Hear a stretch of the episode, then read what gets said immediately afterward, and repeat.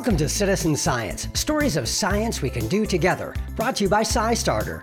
In this episode, we'll learn how a 15 minute canine personality survey can help scientists studying genetics, behavior, and health for both pets and their humans.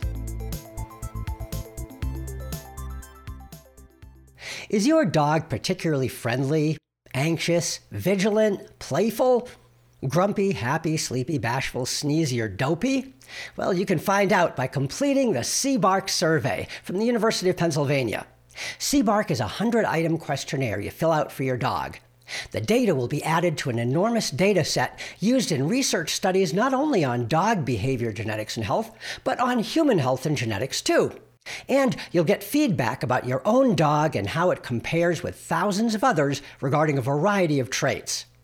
James Serpell is Emeritus Professor of Animal Welfare at the University of Pennsylvania and started C-BARQ 20 years ago. C-BARQ stands for Canine Behavioral Assessment and Research Questionnaire. And um, so the, the K in the C-BARQ is a Q rather than a K.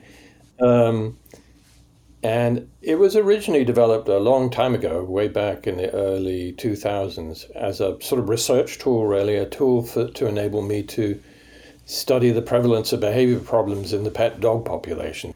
And we now have close to 100,000 wow. um, records of dogs, mostly pet dogs, but we also have um, well over 50,000 working dogs as well. Um, these would be mostly assistance dogs, so like guide dogs, service dogs, those types of dogs. And um, ad- additionally, some um, other types of working dogs like uh, odor detection dogs and things like that. So mm-hmm uh, we have a lot of dogs, and uh, they've all been evaluated using this one instrument, um, yeah. which we took some trouble sort of validating and making sure it actually measures what it's supposed to measure. And what sorts of questions are you asking?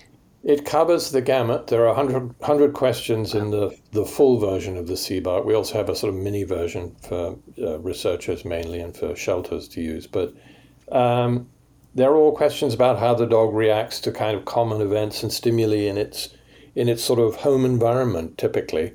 So it might be, you know, what the dog does when the doorbell rings or something like that. And um, the owner has to score the dog on a series of little rating scales, five point rating scales, which are usually, you know, range from zero, in other words, the dog knows shows no reaction, to uh, four, which would be um, the maximum possible reaction. Mm-hmm. Um, and those reactions could be aggressive, they could be fearful, they could be just excitable, they could be, um, for example, uh, we have some questions about how dogs react being separated from their owners. So we're asking about how, what sort of things the dog does when it's left at home alone.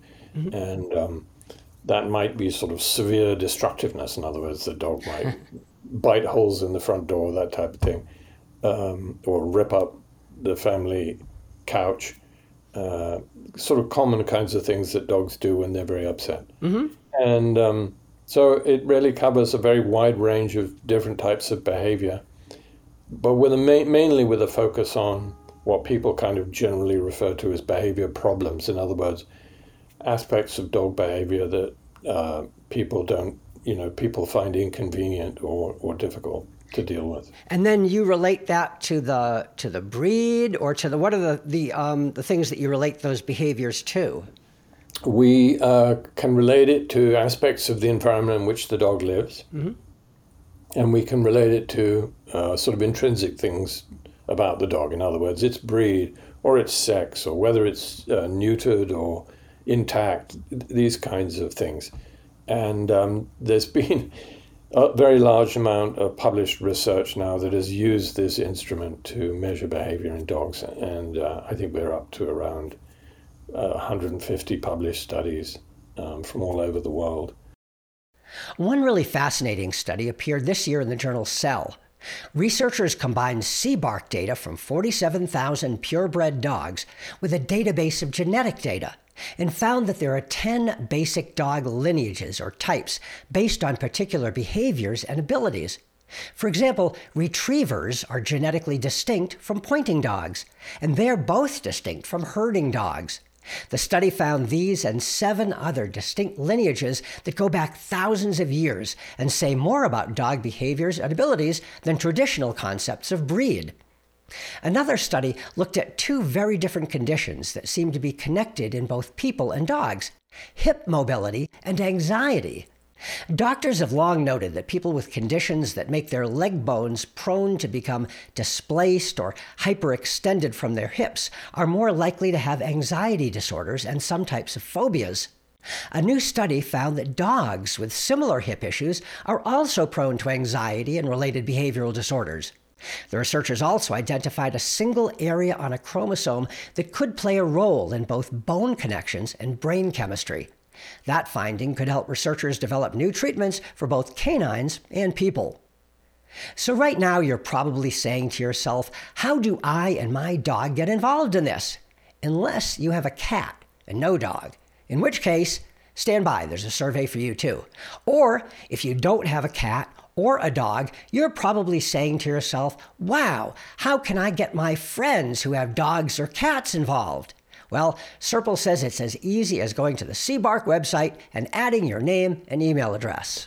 And then you click on a button that says, okay, you can enter a new dog, and you go in there, you tell us some background information about your dog, its, its age, its sex, its breed, or what you think its breed is, um, and uh, various other bits and pieces of background information. And then when you've filled that in, you click on a button and it takes you to the survey, which then is like I said, 100 questions.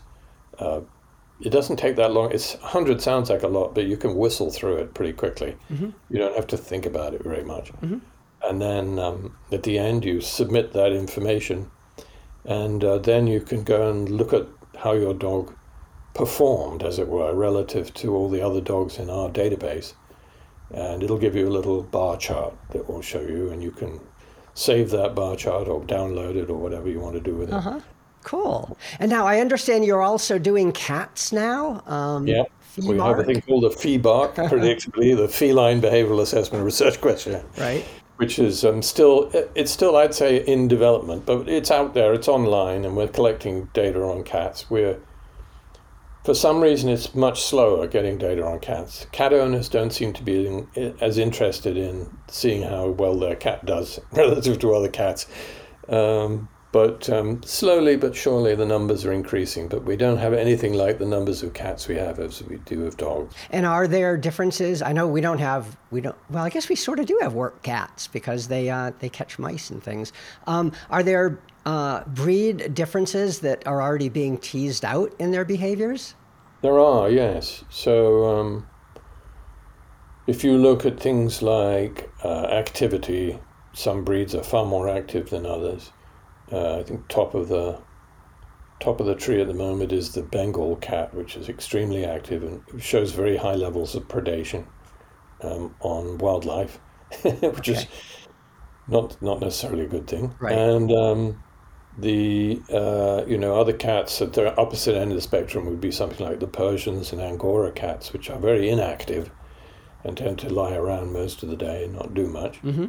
Um, and then there are cats that vary in terms of how sociable they are, cats that vary in terms of how aggressive they are towards other cats living in the same household, uh-huh. that sort of thing, or towards their owners. Some cats are quite aggressive towards their owners.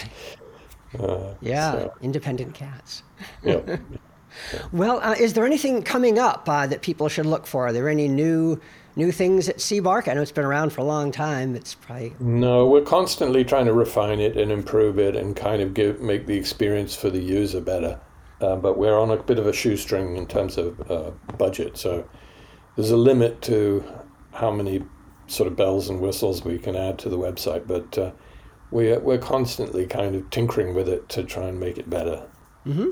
Great. All right. Well, thanks so much for, uh, for sharing with us. You're, you're, you're very welcome. Now, before we wrap up our Dog Days of Summer podcast, we would be remiss if we didn't point out another great dog project, Darwin's Ark.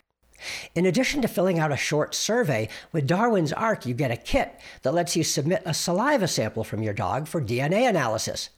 Darwin's Ark provides the genetic information that's so important in canine research. Now, you can participate for free in the DNA collection part of the project, but you'll have to wait a while because they're sending out free kits only as grant funds become available. Or you can pay $149 and get your kit right away. We have links for both C-BARQ and Darwin's Ark in the information section of this podcast. Well, that's all we have for you this time. I'm Bob Hirshon. Thanks for joining us. This podcast is brought to you each month by SciStarter, where you will find thousands of citizen science projects, events, and tools. It's all at scistarter.org. That's S C I S T A R T E R dot org. O-R-G. If you have any ideas you want to share with us, any things you want to hear on the podcast, just get in touch with us at info at scistarter.org. Once again, our email address is info at scistarter.org. Thanks.